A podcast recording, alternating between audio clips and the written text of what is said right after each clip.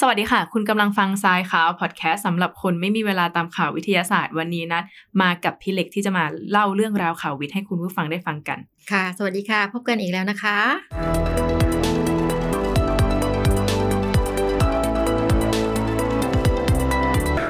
ค่ะข่าวแรกถึงแม้วันนี้เราจะไม่มีข่าวอวกาศนะคะอืมแต่เราก็มีข่าว หลากหลายแขนงมาเสิร์ฟให้คุณผู้ฟังได้ฟังกันกับข่าวแรกนะคะ กับงานวิจัยที่นักวิจัยจากมหาวิทยาลัย Northwestern ประเทศสหรัฐอเมริกาเนี่ยเขาได้พัฒนาเซลล์เชื้อเพลิงใหม่ที่ผลิตไฟฟ้าซึ่งได้เชื้อเพลิงมาจากจุลินทรีย์ในดิน อืมซึ่งนี่ก็เป็นเหมือนทางเลือกใหม่ในการใช้พลังงานสะอาดมาผลิตกระแสไฟฟ้าเนาะซึ่งอันเนี้ยนักวิทยาศาสตร์เขาก็ใช้จุลินทรีย์ที่อยู่ในดินอืมแล้วก็ให้ย่อย ย่อยดินแล้วก็หลังจากการย่อยก็จะได้พลังงานแล้วก็อิเล็กตรอนออกมา ขับเคลื่อนเซ็นเซอร์ที่เขานำมาติดไว้ อารมณ์เหมือนเอาจุลินทรีย์อะไปอยู่ในขั้วขั้วหนึ่งของเซลล์ไฟฟ้าเคมีค่ะอะเซลล์ไฟฟ้าเคมีก็คือจะมีขั้วแคโทดกับแอโนดแล้วก็มีการเชื่อมกันให้กระแสไฟฟ้าเนี่ยไหลผ่านอืมแล้วก็ให้พลังงานไฟฟ้าเนี่ย มาทำให้เซ็นเซอร์ขับเคลื่อนได้มาทำให้หลอดไฟติดอะไรอย่างที่เราเคยรู้มา ซึ่งจุลินทรีย์ก็เป็นหนึ่งในหนึ่งในสิ่งที่เอามาทำขั้วขั้วหนึ่งได้ หลังจากที่จุลินทรีย์เนี่ยให้พลังงานออกมา ก็จะทำให้อิเล็กตรอนเนี่ยเคลื่อนที่แล้วก็สร้างกระแสไฟฟ้าออกมาได้ ซึ่งเซลล์เชื้อเพลิงเนี่ยก็สามารถทำงานได้ทั้งในแบบเปียกแล้วก็แบบแห้ง ซึ่งมีอายุการใช้งานยาวนานกว่าเทคโนโลยีที่คล้ายคลึงกันด้วยถึง 120%อันนี้คือตัวเลขที่รายงานข่าวระบุไว้นะคะ ซึ่ง ในการทดสอบก็พบว่าเชื้อเพลิงเนี่ยสามารถทำงานได้อย่างสม่ำเสมอในระดับความชื้นในดินที่แตกต่างกันตั้งแต่ความชื้นแบบพื้นที่ชุ่มน้ำไปจนถึง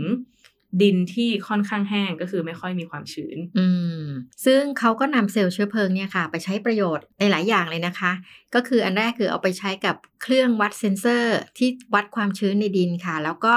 ไปใช้กับเซ็นเซอร์ของเครื่องตรวจจับ การเคลื่อนไหวของสิ่งมีชีวิตในพื้นที่การเกษตรนะคะเอ่อแล้วก็ยังมีเรื่องเอ่อการตรวจสอบองค์ประกอบของดิน เช่น เรื่องสารอาหารเรื่องสารปนเปื้อนด้วย ซึ่งอันนี้ก็คือถือเป็นเทคโนโลยีที่เมื่อกี้น้องนัทบอกค่ะ ที่เป็นเรื่องของพลังงานสะอาด เพราะว่าไม่ต้องใช้แบตเตอรี่อืมแล้วก็จะเป็นทางเลือกเพื่อความยั่งยืนด้านพลังงานให้กับโลกต่อไปนะคะอืมฉะนั้นก็คือถึงจุลินทรีย์จะตัวเล็ก แต่ก็ช่วยโลกได้นะคะ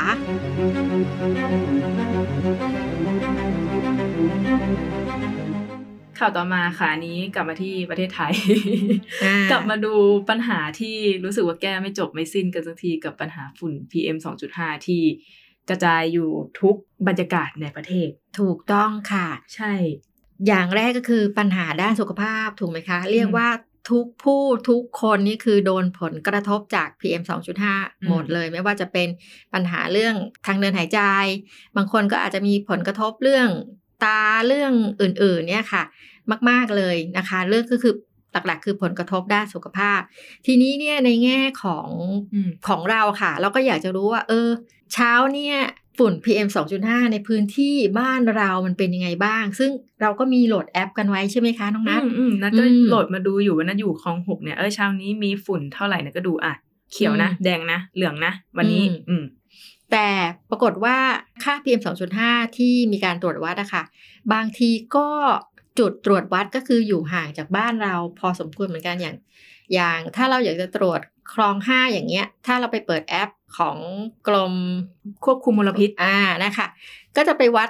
ที่คลองหนึ่ง อ่า แต่ที่คลองห้าไม่มีฉะนั้นเนี่ย ผลที่เราได้ก็คือจะเป็นผลที่ไกลบ้านเราอยู่สักหน่อยหนึ่งอือืมนี่มันก็เป็นเหมือนปัญหาหนึ่งที่มันเกิดจากเครื่องวัดมันไม่ได้มีมากขนาดที่จะถูกกระจายต้องไปในทุกๆตำบลหรือว่าทุกๆ หมู่บ้านอำเภอที่เราอยู่มันก็จะอยู่ เฉพาะอำเภอนี้ตัวอำเภอในตำบลไกลๆก็จะแบบไม่รู้แหละใช่ไม่รู้ในที่ที่เป็นตัวเองเป็นจริง ๆ รู้แค่ว่าจุดที่เครื่องวัดอยู่เท่านั้น ก็เลยเข้าสู่ข่าวนี้เลยดีกว่า กับการประดิษฐ์ เครื่องแจ้งเตือนฝุ่น PM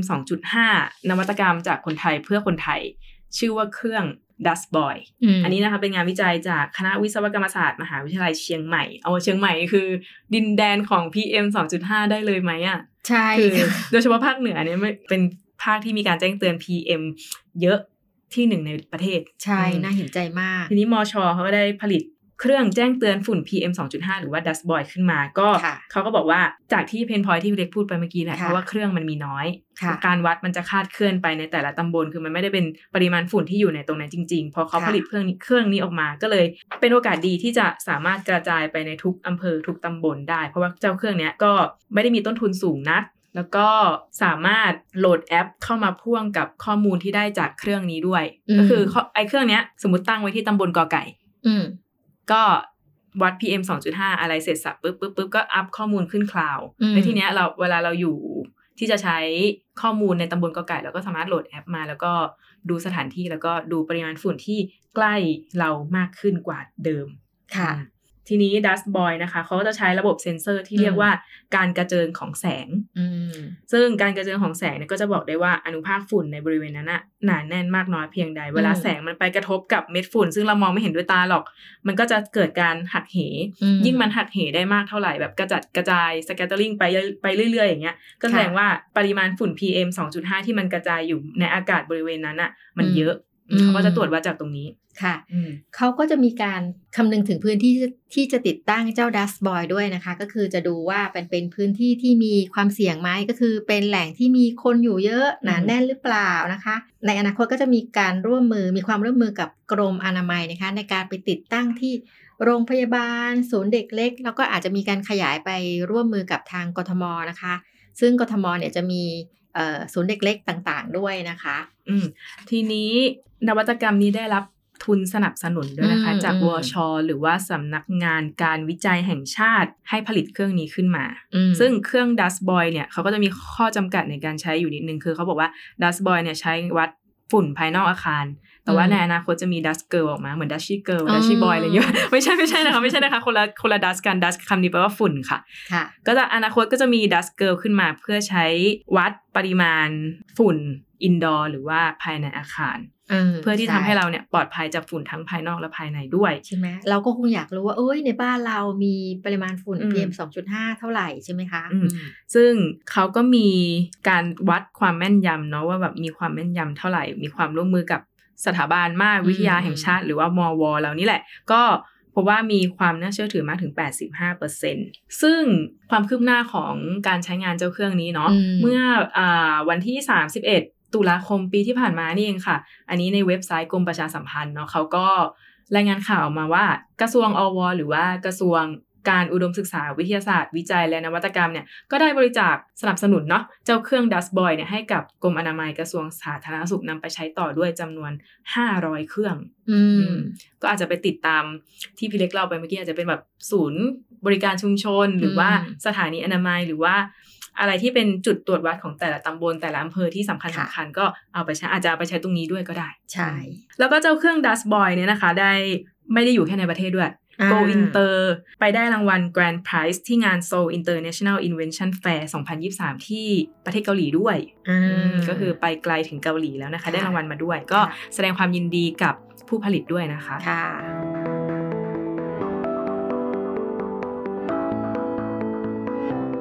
ข่าวต่อมามาดูเรื่องราวสัตว์โลกน่ารักกันบ้างนะคะพี่เล็กกับอืมเรื่องราวของ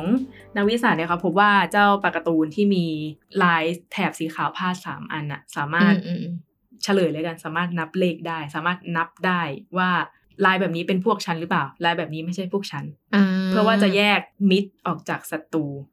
อืมอืมคือหมายถึงนับเลขนี่คือนับลาย นับ counting อะไรอย่างเงี้ย เออนับลายที่อ่าพานัดบบนลายตัวใช่ไหมว่าแบบอืมเป็นสายพันธุ์เดียวกับฉันไหมหรือว่าเป็นอีกสายพันธุ์หนึ่งที่มาอยู่ด้วยกันอะไรอย่างนี้ ซึ่งปลาการ์ตูนที่นักวิทยาศาสตร์เขาเอามาทดลองจะชื่อว่า common crowfish หรือว่าถ้านึกภาพไม่ออกก็จะมีรูปร่างลักษณะคล้ายๆกับปลาการ์ตูนในเรื่อง นีโมเจ้าปลานีโมอ๋อโอเคโออืเคมอืมอืมก็เป็นสายพันธุ์หนึ่งที่เขาเอามาทดสอบ อันนี้เป็นงานวิจัยนะคะ จากสถาบันวิทยาศาสตร์ และเทคโนโลยีโอกินาวาประเทศอืมญี่ปุ่นอืมเขาก็อยากรู้ไงเขาก็เลยทดลองสิ่งนี้ขึ้นมา อืมอืมก็ความอยากรู้เนี่ยค่ะ ก็นำไปสู่การทดลองโดยเอาปลานิโมอืมอืมอ่าอ่าเอาอ่าอ่าเข้าใจง่ายเรียกเป็นปลานิโมเนาะจะได้เห็นภาพง่ายนะคะอืมเอาปลานิโมเนี่ยมาเลี้ยงโดยไม่ ไม่เคยให้ปลานิโมพวกเนี้ยเห็นปลาการ์ตูนพันธุ์อื่นเลยนะอืมเจอแต่นิโมด้วยกันเองตลอดเลย จนกระทั่งเจ้านิโมน้อยเนี่ยอายุได้ประมาณ 6 เดือน เขาก็เริ่มเอาไปทดลองและ เอาไปศึกษาปฏิกิริยาที่เกิดขึ้นจากการที่เจ้านีโมน้อยเนี่ยเจอพวกเดียวกันเองอืมกับเจอปลาการ์ตูนสายพันธุ์อื่น พบว่า 80%นะคะของเจ้านีโมน้อยเนี่ยมีการเผชิญหน้ากันนาน 3 วินาทีและอาจมากถึง 11 วินาทีด้วย แต่ถ้าเป็นปลาสายพันธุ์อื่นเนี่ยนีโมน้อยพวกเนี้ยเออปลาสายพันธุ์อื่นก็คือเป็นปลาการ์ตูนแบบเดียวกัน แต่ว่ามีแถบขาวพาดไม่เท่ากับพวกเขา อ่าก็ต่างกันอ่าที่ลายอย่างนี้เนาะอ่าใช่ก็คือเห็นพอเห็นว่าเอ๊ะลายต่างกันปุ๊บปรากฏว่าปลานิโมเนี่ยก็ไม่มีอาการต่อต้านก็คือปล่อยให้ปลาการ์ตูนสายพันธุ์อื่นเนี่ยเข้าไปในบ้านดอกไม้ทะเลของเขาได้นะคะ แล้วก็ไม่ได้ไปมีการเผชิญหน้าอืมหรือ เออเขาเรียกนะคอมเมนต์กันเลยนะคะอืมอืมเขาก็เลยอาจจะสรุปเป็นเบื้องต้นได้ว่า ไอ้เจ้าปลาการ์ตูนเอ่อ common crowfish หรือว่าเจ้านีโมเนี่ยค่ะสามารถแยกสายพันธุ์ตัวเองกับสายพันธุ์ตัวอื่นได้ แล้วก็ไม่ได้สนใจสายพันธุ์อื่นด้วยว่าจะอยู่อืมในบ้านฉันหรือเปล่า แต่ถ้าเป็นอืมสายพันธุ์ตัวเองอยู่ในบ้านฉันก็จะอาจจะมีแบบจ้องหน้านิดนึง อือืมมอืมอืมอู ก็เป็นเรื่องราวเขาเรียกว่าอะไรพฤติกรรมสัตว์ที่บางทีเราก็ไม่รู้นะอืมพอนักวิทยาศาสตร์มาวิจัยแล้วก็มาทดลองให้ดูก็ทำให้เรารู้ พฤติกรรมสัตว์มากขึ้นก็อาจจะเป็นประโยชน์ต่อในผู้ที่อยู่ในวงการสัตววิทยา หรือว่าผู้ที่สนใจค่ะเลี้ยงปลาการ์ตูนว่าฉันจะเอาปลาการ์ตูนสายพันธุ์เดียวกันอยู่ด้วยกันได้ไหมหรือว่าฉันจะควรเอาปลาการ์ตูนสายพันธุ์นี้มาอยู่กับสายพันธุ์นี้นะก็เป็นประโยชน์นะอือืมมก็ดีดีในงานวิจัยดี แต่ว่ามีอีกเรื่องหนึ่งเรื่องปลาการ์ตูนอยากเล่าให้ฟัง อ้าวเหรอคะ อันนี้อันนี้เห็นเป็นมีมในเฟซกลุ่ม Facebook เฟซค่ะอ่ากลุ่มหนึ่งชื่อกลุ่มว่าระบบนิเวศแห่งมีมวิทยาศาสตร์อะไรสักอย่างถ้าชื่อพูดผิดก็ต้องขออภัยด้วยนะคะ เขาก็ลงภาพมาว่าแบบเป็นรูปเจ้าการ์ตูนในเรื่องนีโมอะมอยู่กับพ่อเขาอืมว่ายน้ำอยู่อืมแล้วคนก็ไปคอมเมนต์ว่าคนที่รู้ก็จะ ไม่ยิ้มแย้ม คนที่ไม่รู้ก็จะยิ้มแย้มเออพ่อลูกรักกันดีจังเลยอ่าๆๆๆอะไรอย่างเงี้ยแต่คนก็ไปคอมเมนต์ว่าคนไปขำเยอะนี่ก็แบบสงสัยว่าขำอะไรกันก็เลยกดเข้าไปอ่าน แล้วก็มีคนคอมเมนต์ว่านีโมนั่นพ่อนายนะ ก็เลยแบบอะทำไมพ่อแล้วยังไงก็เลยเข้าไปหาต่ออ่าแล้วก็พบว่าพฤติกรรมของปลาการ์ตูนอะถ้าอืมมันอยู่ในฝูงเดียวกันหรือว่าอยู่ด้วยกันแล้วตัวไหนเป็นตัวใหญ่อะอืมจะกลายเป็นเพศเมียได้ อ้าว ใช่ก็สามารถเปลี่ยนเพศได้ ถ้าตัวเองตัวใหญ่กว่าในฝูงโอ้ก็เลยกลายเป็นคอมเมนต์ที่เป็นไวรัลนิดนึงว่านีโมนั่นพ่อนายนะเออ ก็เป็นเรื่องขบขันนะ ก็ดีดีการการจริง ๆ การเข้าไปอยู่ในกลุ่มที่เป็นมีมทางวิทย์เลยทำให้เราได้ความรู้ด้วยนะพี่เล็ก ใช่ค่ะใช่ไม่จำเป็นต้องเป็นกลุ่มห็วิชาการอย่างเดียวด้วยค่ะอืมค่ะ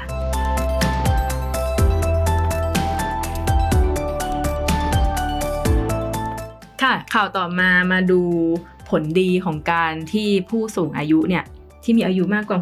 65 ปีเลี้ยงสัตว์กันบ้างนะคะ คืออันนี้นะคะเขาบอกว่าจะช่วยให้เฉลยเลยการช่วยให้เกิดภาวะสมองเสื่อมน้อยลงอืมอืมอันนี้เป็นงานวิจัยจากเอ่อมหาวิทยาลัยซุนยัตเซนประเทศจีน ซึ่งเขาเนี่ยก็เอา กลุ่มตัวอย่างที่เป็นผู้สูงอายุที่อายุมากกว่า 50 ปีจำนวน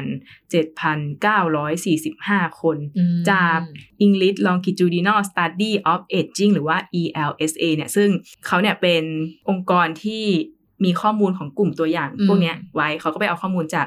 สถาบันนี้มาอืมอืมทีนี้เขาก็สำรวจว่ากลุ่มตัวอย่าง 7,000 กว่าคนเกือบ 8,000 เนี่ยว่าแบบมีการเลี้ยงสัตว์ไหมมีการเลี้ยงสัตว์กี่คน แล้วก็ค่ะทดสอบ ให้คะแนน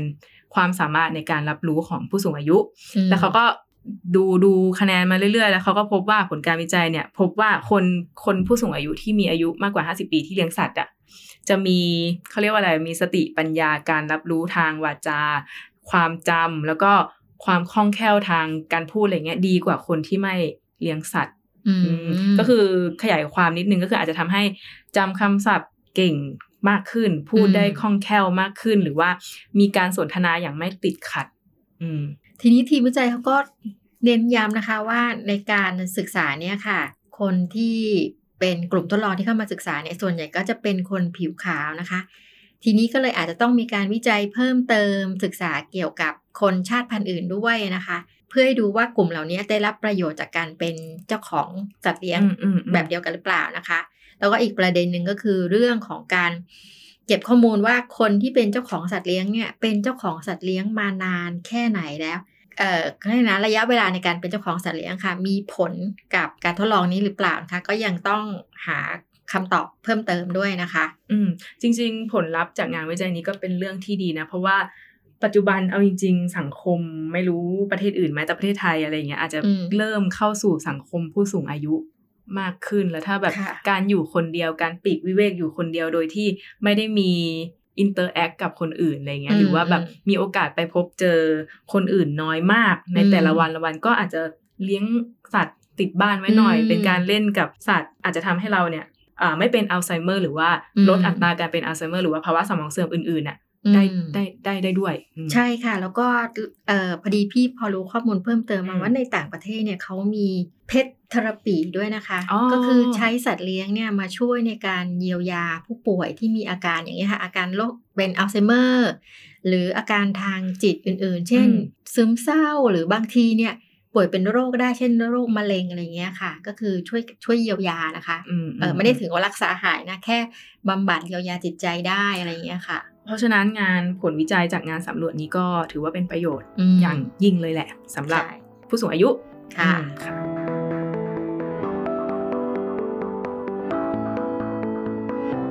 กลับมาที่เรื่องราวข่าวสารขององค์การพิพิธภัณฑ์วิทยาศาสตร์แห่งชาติของเราบ้างนะคะกับพี่เล็ก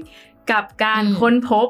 5,000 สัตว์ชนิดใหม่ของโลกและ 1,000 พืชชนิดใหม่ของโลกโอ้ ดูยิ่งใหญ่มากๆ เพราะว่าเมื่อวันที่ 31 มกราคมที่ผ่านมานี่เองอปปชเนี่ยได้จัดแถลงข่าวการค้นพบพันธุ์พืช และสัตว์ชนิดใหม่ของโลก เดี๋ยวจะเล่าให้ฟังเลยว่าพืชเออสัตว์ 5 ชนิดกับพืชหนึ่งชนิดนั้นมีอะไรบ้างค่ะ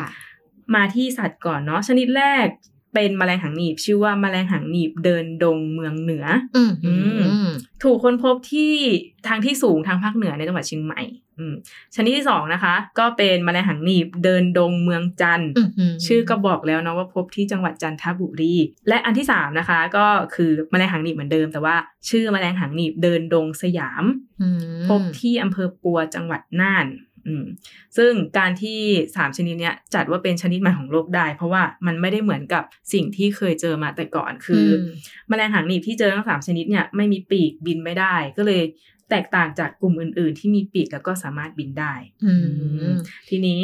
คร่าวๆนิดนึงอพวชเราก็เก็บอ่าตัวต้นแบบไว้ด้วยค่ะ ตัวต้นแบบเนี่ยถูกเก็บรักษาไว้นะ คลังตัวอย่างแมลงที่พิพิธภัณฑ์ธรรมชาติวิทยาของเรานี่เองค่ะ อ่าขายของกันไปแล้วมาขายของต่ออีกนิดนึงนะคะ ก็ล่าสุดค่ะเมื่อมกราคมที่ผ่านมาเองนะคะ ดรวียวัฒน์ใจตรงค่ะ หรือพี่บีของเราเนี่ยค่ะนักวิชาการชำนาญการพิเศษสำนักพิพิธภัณฑ์ธรรมชาติวิทยาอพปชเนี่ยค่ะ ก็ร่วมกับนักวิชาการผู้เชี่ยวชาญด้านแมลง กรมอุทยานแห่งชาติสัตว์ป่าและพันธุ์พืช แล้วก็อาจารย์จากมหาวิทยาลัยจำปาสักสปปลาวเนี่ยนะคะ ก็ได้ค้นพบแล้วก็ตั้งชื่อมดชนิดใหม่ 2 ชนิดนะคะ ในสกุล p l a g i o l e p i s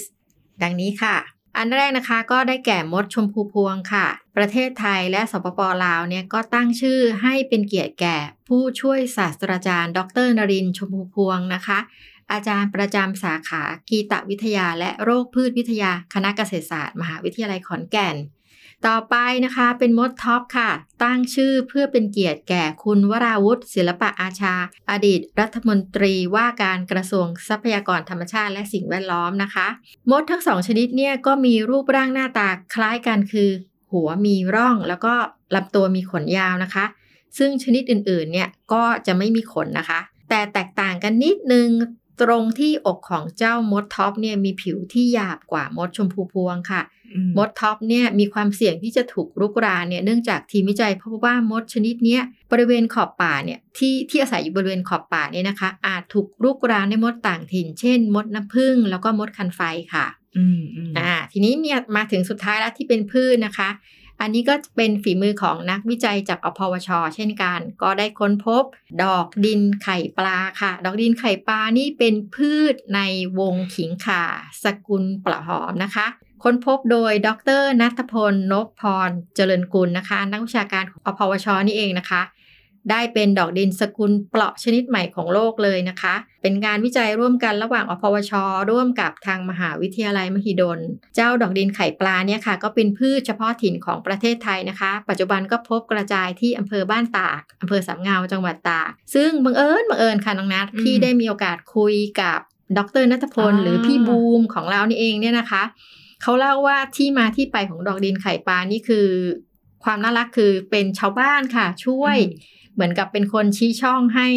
น้องบูมของเรา พี่บูมของเราเนี่ยนะคะ เข้าไปเข้าไปดูก่อน พี่บูมก็เข้าตามเข้าไปดูในป่า พอเห็นปุ๊บพี่บูมเขาก็จะขุดขึ้นมาดูลักษณะรูปพรรณสันฐาน พอเห็นปุ๊บพี่บูมบอก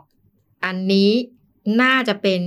ดอกดินชนิดใหม่ของโลกแน่ๆ เพราะว่าชื่อบอกอยู่แล้วค่ะ ว่าไข่ปลา ก็คือลักษณะเด่นเขาเนี่ยตรงบริเวณปลายรากอะค่ะอืมจะมีลักษณะเป็นตุ่มเล็กๆ น่ารักเชียวเหมือนไข่ปลา ใครอยากรู้ว่าหน้าตาเป็นยังไงไปดูได้ในวารสารเอ่อใน NSM Science Magazine ของเราโอ้ฉบับเดือนฉบับมกราคมอ่าอ่าแต่ถ้าใครไม่ได้เป็นสมาชิกนิตยสารนะก็ขอแนะนำให้ฟังพอดแคสต์ EP เนี้ยใน YouTube เดี๋ยวขึ้นรูปให้ด้วยนะแล้วจะรู้เห็นปุ๊บจะรู้เลยทำไมถึงชื่อดอกดินไข่ปลานะคะอืมทีนี้พี่บูมเขาก็เล่าต่อค่ะว่า จริงๆอะงานการวิจัยต่างๆ ที่ทางนักวิจัยอะเข้าไป โดยมีชาวบ้านเนี่ยเป็นตัวช่วยเนี่ยค่ะเป็นเรื่องดีนะคะ เพราะสุดท้ายเนี่ยงานวิจัยกลับมาช่วยชาวบ้านด้วย รู้ไหมยังไง อันนี้พี่บูมเขาเล่าให้ฟังนะอ่าก็คือตอนที่พี่บูมไปเห็นเอ่อพวกดอกดินต่างๆ ที่รู้แล้วว่าเดี๋ยวต่อไปดอกดินเหล่าเนี้ยจะได้ติดตาโลโก้ว่าเป็นพืชชนิดใหม่ของโลกเนี่ยพี่บูมรู้แล้วว่ามันจะมีค่าในเชิงมีคุณค่าค่ะ อ่า เขาก็จะบอกกับชาวบ้านว่าเนี่ย น่าจะเอามาเพาะพันธุ์นะ ชาวบ้านเขาก็จะรู้ว่าเออ ต้องมาขยายพันธุ์ เพราะว่าพอตีข่าวออกไปว่าเป็นพืชชนิดใหม่ของโลกเนี่ย คนที่เล่นเรื่องพืชต่างๆ เนี่ยเขาก็จะสนใจอยากหาซื้อ ซึ่งพอเขาอยากหาซื้อปั๊บชาวบ้านก็จะมีรองรับเพื่อรองรับตลาดอืมความต้องการด้านนี้อยู่แล้ว ซึ่งข้อดีอีกอย่างหนึ่งที่พี่บูมเขาเล่าให้ฟังคือ คนก็จะไม่ต้องไปขุดไม่ต้องเข้าไปต้นม้เหล่หาเองาใช่ไม่ไหมต้องไปวุ่นวายกับต้นไม้ในป่าอ่าแต่คือต้นไม้เหล่านี้เอ่ออยู่กับ ชาวบ้านและชาวบ้านปลูกขาย เขาก็มีรายได้ด้วยต้นไม้ในป่าก็จะอยู่อย่างสุขสบายด้วยไม่ต้องโดนรบกวนเออก็ก็ก็ดีนะ ถือว่าเป็นการเพิ่มมูลค่าทางเศรษฐกิจด้วยในการค้นพบสิ่งมีชีวิต ใหม่อืมๆถ้าเราเพาะได้นะอะไรอย่างอืเงี้มยเออออืมแล้วจริง ๆ การพบสิ่งมีชีวิตใหม่ๆเนี่ยมันไม่ได้เกิดใหม่เมื่อวานหรืออะไรนะจริง ๆ มันก็อืมมีมาของมันอยู่แล้ว แต่ทีเนี้ยอืมยังไม่ถูกบันทึกยังไม่ถูกเผยแพร่ในเชิงวิทยาศาสตร์จริงอืมๆพอนักวิทยาศาสตร์หรือว่านักวิจัยเข้าไปเจอ อาจจะเจอจากชาวบ้าน หรือว่าอย่างที่พี่เล็กเล่าเมื่อกี้ใช่ปะอืมเจอจากชาวบ้าน ซึ่งชาวบ้านอะเจอมาแล้ว10ปี แต่ไม่ได้มีการนำไปเรคคอร์ดอืมหรือว่านำไปวิจัยต่ออืมแต่ถ้าพอนักวิทย์มาเจอจากชาวบ้านปุ๊บอะอันนี้มันสิ่งมีชีวิตใหม่นี่นะอะฉันก็ตีพิมพ์รายงานศึกษาต่อเลยรายการอืมก็ได้บันทึกเป็นสิ่งมีชีวิตชนิดใหม่ของโลกอะไรอย่างอืนี้มอืมจริงๆมันไม่ได้เกิดเมื่อวานไม่ได้เกิดวันนี้นะจริงๆมันก็มีใช่ของแล้วมันค่ะอยู่แล้วอะไรอย่างเงี้ยอืมซึ่งชาวบ้านนี่แหละก็จะเป็นผู้ที่ช่วยขับเคลื่อนวงการวิทยาศาสตร์ด้วยอืมก็เป็นเรื่องที่ดีที่ทำให้สิ่งมีชีวิตเหล่านี้ได้รับการบันทึกแล้วก็ สร้างคุณค่าขึ้นมาเรื่อยๆอืมอืมซึ่งเรื่องดีหนึ่งในนั้นก็คือทำให้ประเทศไทยเป็นที่รู้จักในนานาประเทศด้วยกับการพบสิ่งมีชีวิตใหม่ในประเทศไทยนั่นค่ะเองอืมแล้วก็วันนี้เรื่องราววิทยาศาสตร์ก็หมดแล้วเดี๋ยว อาทิตย์หน้าจะมีอะไรเดี๋ยวนะขอขอตัวไปหาก่อนนะคะ แต่ว่าวันนี้อย่าลืมกดไลค์กดแชร์ กด subscribe แล้วก็กดกระดิ่งให้ช่องเราด้วยค่ะนัดกับพี่เล็กลาไปก่อนนะคะ สวัสดีค่ะ สวัสดีค่ะ